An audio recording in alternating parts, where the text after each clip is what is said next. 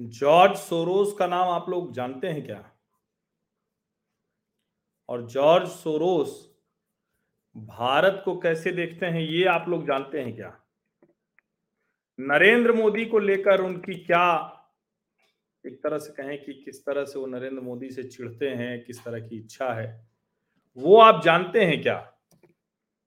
अब ये सब जानना आपके लिए क्यों ज़रूरी है? दरअसल ये सब जानना इसलिए आपके लिए ज़रूरी है कि जॉर्ज सोरोस भारत और नरेंद्र मोदी के विरुद्ध बड़ी लड़ाई का ऐलान कर रहे हैं।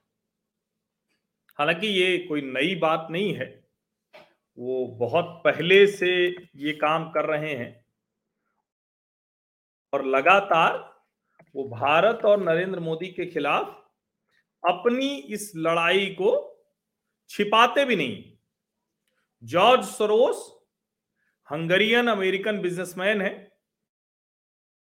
ऐसा है उनके पास, जो कहा जाता है ना फिलेंथ्रोपिस्ट बिजनेसमैन एंड फिलेंथ्रोपिस्ट अब सवाल यह है कि ये समाज सेवा के काम में लगते हैं या पॉलिटिकल एजेंडा चलाते हैं?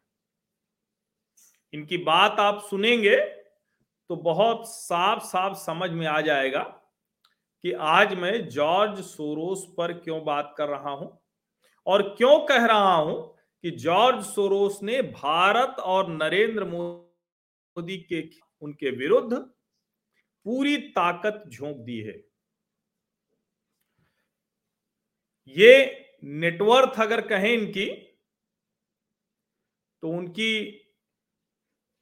जो अभी तक की जिसको हम कहते हैं ना कि कितनी उनकी नेटवर्थ है तो उनकी अपनी निजी नेटवर्थ अभी 8.6 बिलियन डॉलर है। उन्होंने 32 billion dollar Open Society Foundation को दिया है। अभी ओपन सोसाइटी फाउंडेशन क्या है? ये उन्हीं का अपना फाउंडेशन है। पंद्रह बिलियन डॉलर वो कह रहे हैं कि ऑलरेडी डिस्ट्रीब्यूट कर चुके हैं। अब यहाँ पर गौतम अडानी के बारे में भी जानना ज़रूरी है।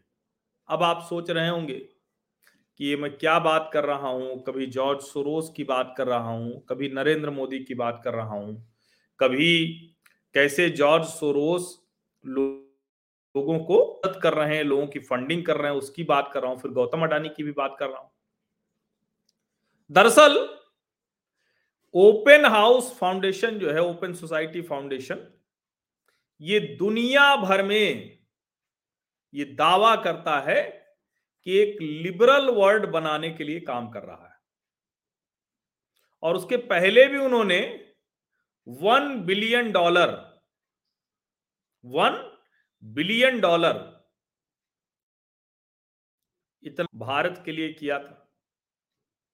और जॉर्ज सोरोस अब दुनिया भर के मंचों से प्रयास कर रहे हैं कि भारत के लोकतंत्र पर हमला किया जाए। उनको समझ गया कि नरेंद्र मोदी के ऊपर देश की जनता का इतना भरोसा है। लोकतांत्रिक तौर पर विपक्ष यहाँ पर इस स्थिति में नहीं है। को हटा आर्थिक तौर पर भारत की कंपनियाँ बड़ी हो रही हैं। नरेंद्र मोदी की सरकार पर भ्रष्टाचार का एक भी मामला नहीं है। विश्व मंचों पर नरेंद्र मोदी की और भारत की स्थिति लगातार मज़बूत होती जा रही। दुनिया में जो एजेंडा ड्राइव करने का काम है, चाहे वो सोलर का हो, चाहे वो कार्बन फुटप्रिंट का हो, चाहे वो किसी भी तरह का जो मामला हो, यहाँ तक कि अगर युद्ध का भी मामला है तो उसमें भी नरेंद्र मोदी अग्रणी भूमिका में जॉर्ज सोरोस जैसे लोगों को ये परेशान कर रहा है। अब उनको अभी म्यूनिक में एक कार्यक्रम में बुलाया गया था। म्यूनिक सिक्योरिटी कॉन्फ्रेंस 2023 ये कल थी और मैं आपको उनका पूरा भाषण नहीं सुनाऊँगा, लेकिन उनके भाषण के कुछ हिस्से मैं दिखाऊँ। उससे पहले मैं ये आपको बता दूँ कि मैंने कहाँ से लिया है, जिससे कि आप भी चाहें तो ले सकते हैं वहाँ से जाके। यानी ओरिजिनल सोर्स भी मैं आपको बता रहा हूँ। ये remarks delivered at the 2023 Munich Security Conference, February 16 2023 George Soros on climate change and rising authoritarian जरा आप ध्यान से इस विषय को समझिए, ओपन सोसाइटी फाउंडेशन की तरफ़ से बोल रहे हैं। Climate change and rising authoritarian और बड़े ही खतरनाक और बहुत ही धूर्त तरीके से जॉर्ज सोरोस ने नरेंद्र मोदी और अर्दोगन की तुलना करने की कोशिश की। लेकिन चूँकि सीधे कोई तथ्य नहीं मिले तो उन्होंने कहा कि नहीं, भले ही डेमोक्रेसी है भारत में, लेकिन नरेंद्र मोदी डेमोक्रेट नहीं ये उन्होंने कोशिश की है बताने की। अब ये अलग बात है कि कोई भी ऐसा तथ्य नहीं बता पाए वो, जिसके आधार पर हम उनके तर्क सुनते। उन्होंने वही घिसा पिटा कि मुसलमानों के खिलाफ जो हिंसा है, उसको भड़काते रहे हैं। और आप अगर ध्यान दीजिए तो अभी जो बीबीसी डॉक्यूमेंट्री है वो वही नए सिरे से बताने की कोशिश करती है। और वो भी 2002 में नरेंद्र मोदी के रहते हुए, जो गुजरात के दंगे हुए, उसी की बात करते हैं। उसके आगे पीछे का कोई ऐसा उदाहरण, कोई ऐसी बात, न तो भारत में कोई बता पाता है, न दुनिया में कोई बता पाता है। और इसीलिए ये ये जो भारत के खिलाफ लड़ाई जॉर्ज सोरोस लड़ रहे हैं जो भारत को ध्वस्त करना चाहते हैं। भारत एक इकोनॉमिक सुपर पावर के तौर पर और डिप्लोमेटिकली भी डिफेंस के तौर पर भी, वो जॉर्ज सोरोस जैसे लोगों को परेशान कर रहा है। इसमें दुनिया की बड़ी बड़ी लॉबी लगती है।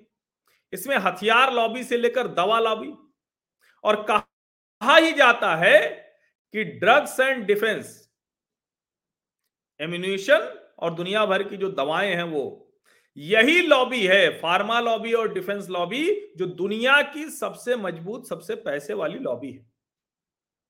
दुनिया भर में ये अपने हिसाब से काम करती है, अपने हिसाब से चीज़ें चाहती है, अपनी दवा चाहती है, अपनी वैक्सीन चाहती अपने हथियार चाहती पश्चिम के देशों के हथियारों को भारत और दूसरे ऐसे विकासशील देशों को बेचना चाहती पाकिस्तान को तो मुफ़्त में भी दे देता था अमेरिका। अब भारत ने अपने लिहाज से रणनीति बनानी शुरू की और उस पर अमल करना शुरू किया। तो जॉर्ज सोरोस जैसे लोग और ऐसे दूसरे लोग भी परेशान हो गए। अब इसीलिए जो म्यूनिक सिक्योरिटी कॉन्फ्रेंस का विषय था कि एक तरफ़ तो क्लाइमेट चेंज और दूसरी तरफ़ तानाशाही शासन। भारत में जहाँ दूसरी बार पूर्ण बहुमत से जीत कर नरेंद्र मोदी सत्ता में आए हैं और जहाँ वो 20 वर्ष से ज़्यादा डेमोक्रेटिकली इलेक्टेड लीडर हैं, ऐसे नेता कम होते हैं। और उनके जैसा तो कोई भी नहीं, मिसाल ही नहीं है, उदाहरण नहीं है। भारत में तो नहीं, दुनिया के और किसी हिस्से में हो तो मुझे ध्यान में नहीं आ रहा। वो नीचे से उठकर आए हैं। इतने वर्षों तक वो लगातार प्रधानमंत्री बनने से पहले मुख्यमंत्री के तौर पर जीतते रहे। लेकिन जॉर्ज सोस बड़ी धूर्तता के साथ उनको कह रहे हैं कि वो डेमोक्रेट नहीं है, वो भी कोई ताज़ा उदाहरण नहीं है। पुराने घटनाक्रम के आधार पर, जिस पर भारत की एजेंसियों और सर्वोच्च न्यायालय से बाकायदा क्लीन चिट मिल चुकी है, उसके आधार पर वो ये कोशिश कर रहे हैं। और इसीलिए मैं आपको बता रहा हूँ कि देखिए, चाहे बीबीसी की रिपोर्ट हो, जो जॉर्ज सोरोस कह रहे हैं कि मुसलमानों के खिलाफ मोदी लगे हैं तो अब कोई उदाहरण है नहीं तो वही 2002 वाला 20 साल पुराना वाला याद करना है तो वही जॉर्ज सोरोस कह रहे हैं, वही बीबीसी भी कह रहा है। हिंडनबर्ग रिसर्च फर्म क्या है? तो वो वही अडानी पर हमला करते हैं, और जॉर्ज सोरोस ये उम्मीद कर रहे हैं कि अडानी मामले पर नरेंद्र मोदी फंसेंगे, बोलेंगे, नहीं बोलेंगे तो भी फंसेंगे, और जब फंस जाएँगे तो उनकी फेडरल गवर्नमेंट पर जो पकड़ है, वो कमज़ोर हो जाएगी। और उसके आगे वो यहाँ तक जाकर कहते हैं कि वहाँ चेंज की उम्मीद वो कर रहे हैं। सोचिए जरा। चेंज की उम्मीद कर रहे हैं वो। अब ये सब आप जरा सोच के देखिए। ताज़ा जो रिपोर्ट आई है, द गार्डियन में वो भी उसी तरफ़ है। गौरी लंकेश के काम से प्रेरित। और इसीलिए मैं कह रहा हूँ कि ये जो सारा माहौल बनाने की कोशिश है, ये साफ़ दिखा रहा है कि कैसे नरेंद्र मोदी और भारत के विरुद्ध जॉर्ज सोरोस ने पूरी ताकत झोंक दी है ओपन सोसाइटी फाउंडेशन के ज़रिए और अपने दूसरे मंचों के ज़रिए। और दुनिया के सबसे बड़े और सबसे पुराने लोकतंत्र पर हमला करने की ये कोशिश इसी वजह से है। क्योंकि अब जो पुराने दुनिया के दादा लोग थे, उनकी सत्ता को चुनौती मिल रही। अब इस पे मैं आपको ये सिर्फ़ इसलिए दिखाया कि मैं आपको ओरिजिनल सोर्स बता दे रहा हूँ, जिससे कोई भी जाके देख सकता है। कोई प्रिविलेज जैसा नहीं है। देखिए, ये सारी बातें करते रहते हैं। I will discuss climate change first and system of governance later आप इसको जो लोग भी चाहें वो पढ़ सकते हैं। जरा पढ़ के देखिएगा तो आपको समझ में आएगा कि कितना दोनों में कोई तालमेल ही नहीं। दोनों के तार नहीं जुड़ते हैं। एक तरफ़ वो बता रहे हैं the message is urgent because we are dangerously close to breaching the 1.5 degree limit set in the Paris agreement in 2015 we are already at 1.2 degree and if we maintain our current course, global warming will reach more than 2.5 degrees around 2070 कहीं ज़िक्र नहीं किया कि नरेंद्र मोदी अकेला नेता है जो इस क्लाइमेट चेंज की चिंता को गंभीरता से लेता है, दुनिया को कह रहा है कि हमारे साथ चलो। लेकिन वो कहाँ आते हैं? वो यहाँ आके चेंज करते हैं। The fact is both systems have their strengths and weakness by understanding them better we can improve our understanding of the world i have distinguished between open and closed societies अब मैं उस पर आता हूँ लेकिन मैं उन्हीं के मुँह से सुना देता हूँ क्योंकि ये तो टेक्स्ट में है ना तो टेक्स्ट छोड़ते हैं आपको उन्हीं के मुँह से सुनाते हैं tying themselves irrevocably. I have distinguished between open and closed societies. That leaves out many countries that have gone to great lengths to avoid tying themselves irrevocably to one system or the other. India it's an interesting case. अब जरा ध्यान से समझिए। वो climate change और authoritarian rule की बात कर रहे हैं। क्लाइमेट चेंज पर भारत को लेकर उनकी कोई टिप्पणी नहीं आती। उनके अपने, जहाँ अमेरिका में वो रहते हैं और जो पश्चिमी देश हैं, उनका जो, जिसको कहते हैं ना कि वो जितना ज़्यादा कार्बन डाइऑक्साइड निकाल रहे हैं और उस तुलना में भारत जैसे दो देश जिन्होंने अपने आप को बहुत ठीक कर रखा है। तो भारत की कोई ऐसी अच्छी बात जॉर्ज सोरोस ने नहीं बताई। लेकिन बहुत ही कनिंगली धूर्तता पूर्वक वो कैसे अब भारत को एक इंटरेस्टिंग केस बता रहे हैं। क्या बता रहे हैं वो सुनिए जरा। It's democracy but its leader Narendra Modi is no democrat अब आप सोचिए। वो कह रहे हैं इंटरेस्टिंग केस है भारत? कि भारत डेमोक्रेसी है, लेकिन उसके नेता नरेंद्र मोदी डेमोक्रेट नहीं है। इसीलिए मैं कह रहा हूँ कि भारत के लोकतंत्र पर जॉर्ज सोरोस का सीधा हमला है।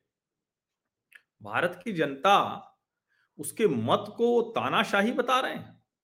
भारत की जनता जो लाइन में, कतार में लगकर धूप में, गर्मी में किसी भी मौसम में जाकर अपना मताधिकार का प्रयोग करती है, उसको तानाशाही से छीना गया मत बता रहे हैं। और दुनिया के मंचों पर यह कोशिश बहुत ज़्यादा हो रही है। उसके पीछे बड़ी वजह यही है कि दुनिया की जो ड्रग्स और डिफेंस लॉबी है, उसको नरेंद्र मोदी ने ध्वस्त किया है। वैक्सीन वाला मसला उसने तो सब कुछ सामने लाकर रख दिया। फाइजर के ऊपर दावोस स्विट्जरलैंड में ही कितने सवाल खड़े हुए, उनके चेयरमैन को भागना पड़ा सवालों से बचकर।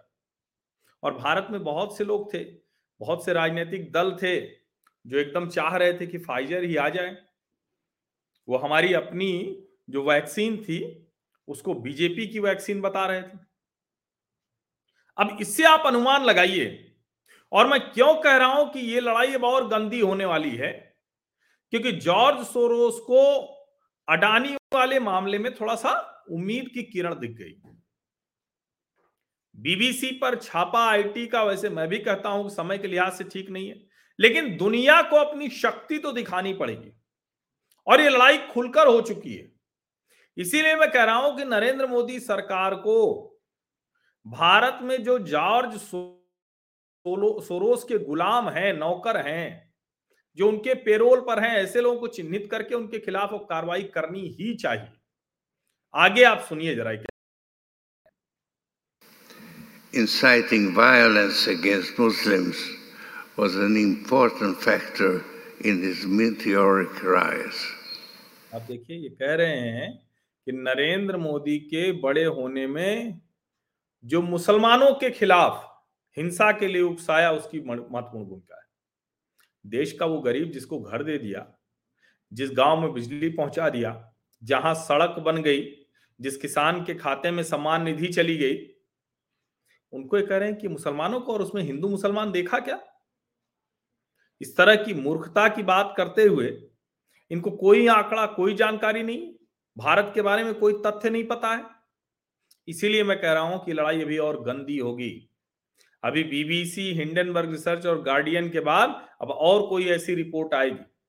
2024 के चुनावों के पहले तक इसी तरह की रिपोर्ट्स एक के बाद एक आती रहेंगी, क्योंकि वहाँ बड़ी फंडिंग का मसला है, दुनिया का जो जियो स्ट्रक्चर है, वो बदल रहा है, वो टूटा है, चरमराया है, पुराना वाला स्ट्रक्चर काम नहीं कर रहा है। नरेंद्र मोदी दुनिया की बड़ी संस्थाओं के जो एक कहें कि उसमें जो एकदम जड़ता आ गई थी उसको उन्होंने हिला कर रख दिया है। इसलिए जॉर्ज सोरोस जैसे लोग ऐसी बात कर रहे हैं। Modi maintains close relations with both open and closed societies. देखिए इस व्यक्ति के पास मोदी के विरुद्ध कुछ बोलने के लिए नहीं है तो कह रहा है कि मोदी ओपन और क्लोज सोसाइटी दोनों के साथ रिलेशन मेंटेन करके रखते हैं। ये तो बड़ी अच्छी बात है ना? लेकिन ओपन और क्लोज सोसाइटी का इस पैमाना क्या है? जरा ये सुन लीजिए।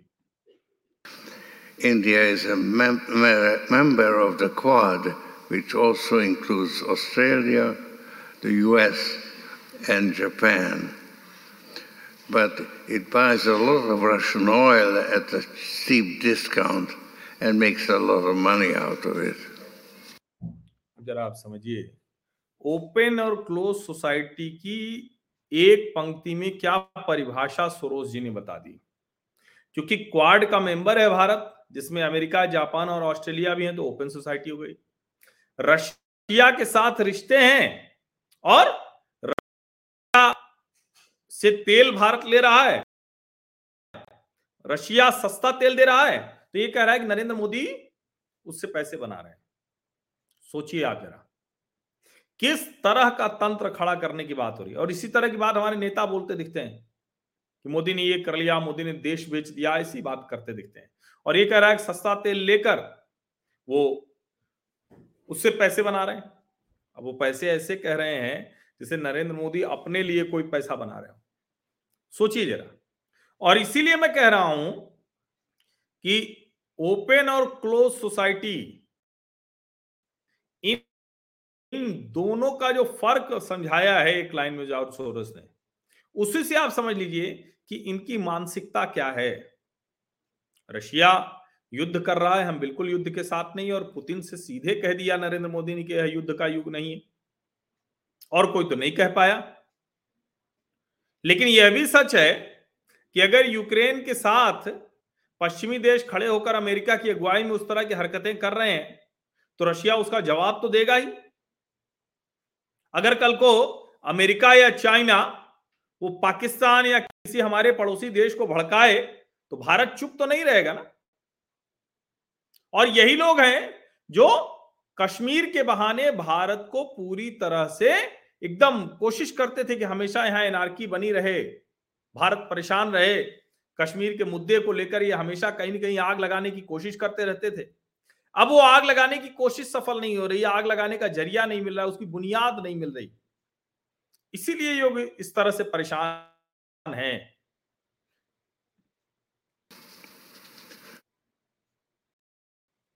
ये जो उन्होंने कहा, उसी जो भाषण था, उसमें से मैंने आपको सुनाया।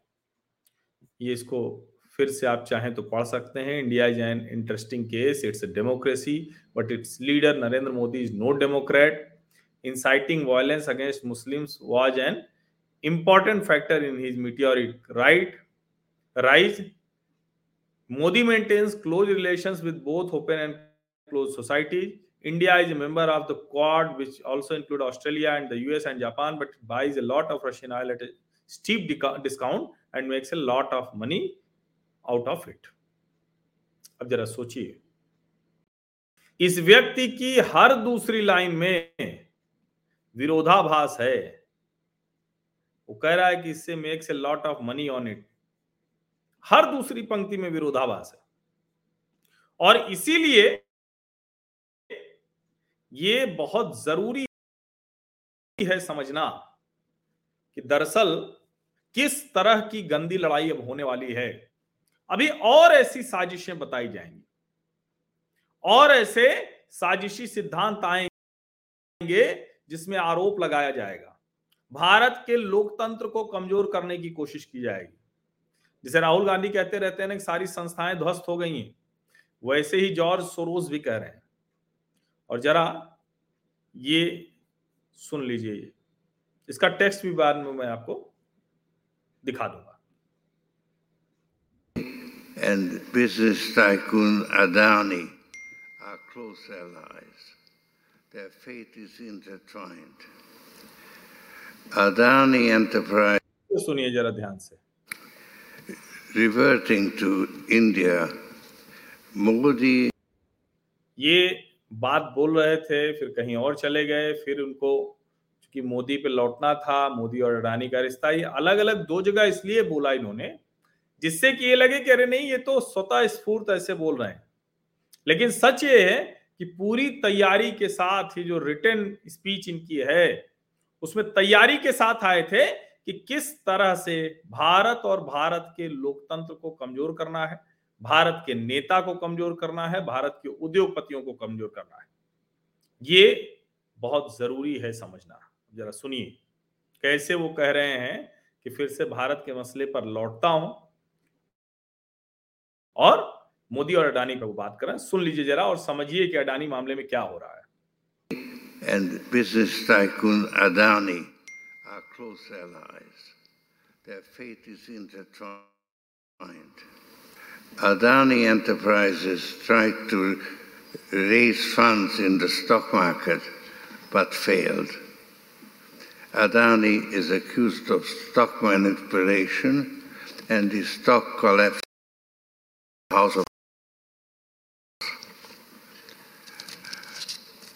Modi is silent on the subject, but he will have to answer questions from foreign investors and in Parliament.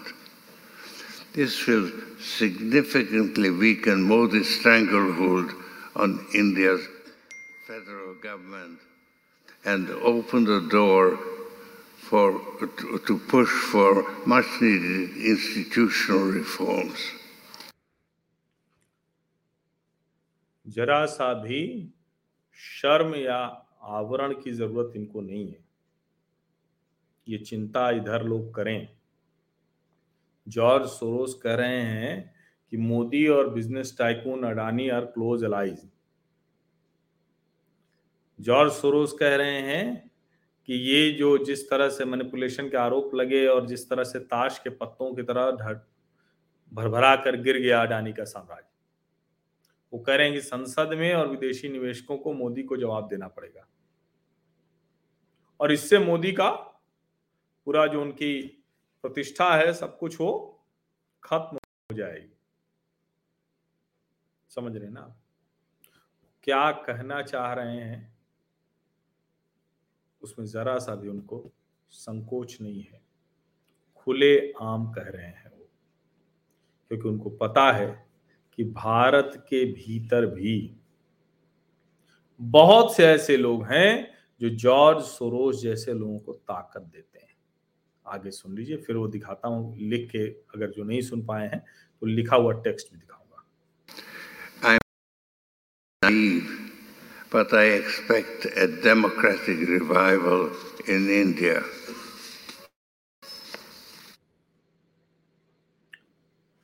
हाँ आखिरी लाइन जहाँ खत्म किया I may be naive but I expect democratic revival in India अंग्रेज़ी में जो expect कर रहे हैं डेमोक्रेटिक रिवाइवल इसका मतलब समझते हैं कि किसी भी तरह से नरेंद्र मोदी को भारत के प्रधानमंत्री की कुर्सी से उतार दिया जाए इतना क्यों इंटरेस्ट है जॉर्ज सोरोस को? और भारत में लोकतंत्र है या नहीं, ये हर भारतीय के लिए कोई पहेली नहीं है। उनको सामने दिख रहा है। ये पहेली नहीं है। और इस तरह से जब माहौल खराब करने की कोशिश होती है, बारंबार ये कि नहीं नहीं, लोकतंत्र नहीं रह गया तो आप जरा सोचिए। और मैं इसीलिए जब कह रहा हूँ कि ये इंटरनेशनल कॉन्स्पिरेसी के तार कैसे जुड़े हुए हैं, कैसे ये एक दूसरे से जुड़ते हैं ये तार। और ये तार भर नहीं जुड़ते हैं। ये कैसे खतरनाक तरीके से भारत के लोकतंत्र को कमज़ोर करके, भारत की बढ़ती शक्ति को कमज़ोर करना चाह रहे हैं, जिससे अंतरराष्ट्रीय स्तर पर दुनिया के वो देश जिनकी लंबे समय से दादागिरी चलती रही, जो अपनी चलाते रहे, वो आगे भी इसको चलाते रह सकें। ये कोशिश है। और ये जो डेमोक्रेटिक रिवाइवल की बात कर रहे हैं, जो institutional much needed institutional reforms, अब ये सब सुनने में ऐसा लगेगा कि अरे, ये तो बड़ी अच्छी बात कर रहे हैं। बहुत से लोग, हो सकता है इसी बात को लेकर बहस भी करें कि देखिए, जॉर्ज सोरोस भी वही कह रहे हैं। हम भी तो यही कह रहे हैं कि मोदी के राज में संस्थाएँ सब ध्वस्त हो रही। लेकिन कोई एक ठीक उदाहरण नहीं बता पाते हैं और सबसे शानदार उदाहरण तो वो था जब दीपक मिश्रा के खिलाफ रंजन गोगोई और तीन और जो सीनियर मोस्ट जजेस थे वो प्रेस कॉन्फ्रेंस करते हैं, उसके बाद आज सबसे ज़्यादा निशाने पर रंजन गोगोई ही हैं। क्योंकि उन्होंने फैसला सुनाया था और उसके बाद राज्यसभा भारतीय जनता पार्टी ने उनको भेज दिया। तो ये समझना पड़ेगा और ये बहुत ज़रूरी इसलिए समझना है क्योंकि ये भारत के लोकतंत्र को बचाने की लड़ाई है। इसमें जरा सा भी संदेह नहीं है। जरा सा भी इसमें कोई शब्द दबाने छिपाने की ज़रूरत नहीं है। इसीलिए मैंने थोड़ा डिटेल में, विस्तार में ये बातचीत की, ये चर्चा की। आप सभी को ये जानकारी होनी चाहिए। डिटेल में जानकारी होनी चाहिए। इसीलिए मैंने वेबसाइट का लिंक भी दिया, सोर्स बताया, जिससे कि आप उस सोर्स पर जाकर फिर से पढ़ें और समझें कि क्या कोई तुक था उसमें नरेंद्र मोदी और गौतम अडानी का ज़िक्र करने का। नहीं था कोई तुक। लेकिन ये जॉर्ज सोरोस जैसे लोग इसी तरह से डेमोक्रेसीज पर हमला करते हैं। इसी तरह से जो वेस्ट की एक जो कहें उनका प्रभुत्व बनाए रखने की कोशिश, उसको आगे बढ़ाते हैं। लेकिन अब शायद ये होने वाला नहीं है, अब भारत का वक्त है। उसको कोई रोक नहीं सकता है। आप सभी का बहुत बहुत धन्यवाद। सब्सक्राइब तो अब तक आप सबने कर लिया होगा। मैं बार बार कहता हूँ, परिवार के सदस्य आप सभी हैं, अस्थायी सदस्य हैं। स्थायी बनने के लिए कुछ नहीं करना है, सिर्फ़ और सिर्फ़ वो सब्सक्राइब कर लेना है नोटिफिकेशन वाली घंटी दबा देनी है और लाइक का बटन दबा देना है। अगर आप चाहते हैं कि हमारे अभियान को समर्थन करें आर्थिक तौर पर तो उसके लिए आप मुझे मैसेज करेंगे तो मैं आपको डिटेल भेज सकता हूँ, आप दूसरे ज़रिए से भी कर सकते हैं। इसके अलावा, अभी आप लोगों के कई बार कहने के बाद मैंने इस पर ज्वाइन बटन भी लगा दिया है तो आप चाहें तो वो सदस्यता भी ले सकते हैं। अभी उसमें मैंने सिर्फ़ दो श्रेणी रखी है। आप में से कोई सुझाएगा तो तीसरी श्रेणी भी जोड़ देंगे। बहुत बहुत धन्यवाद।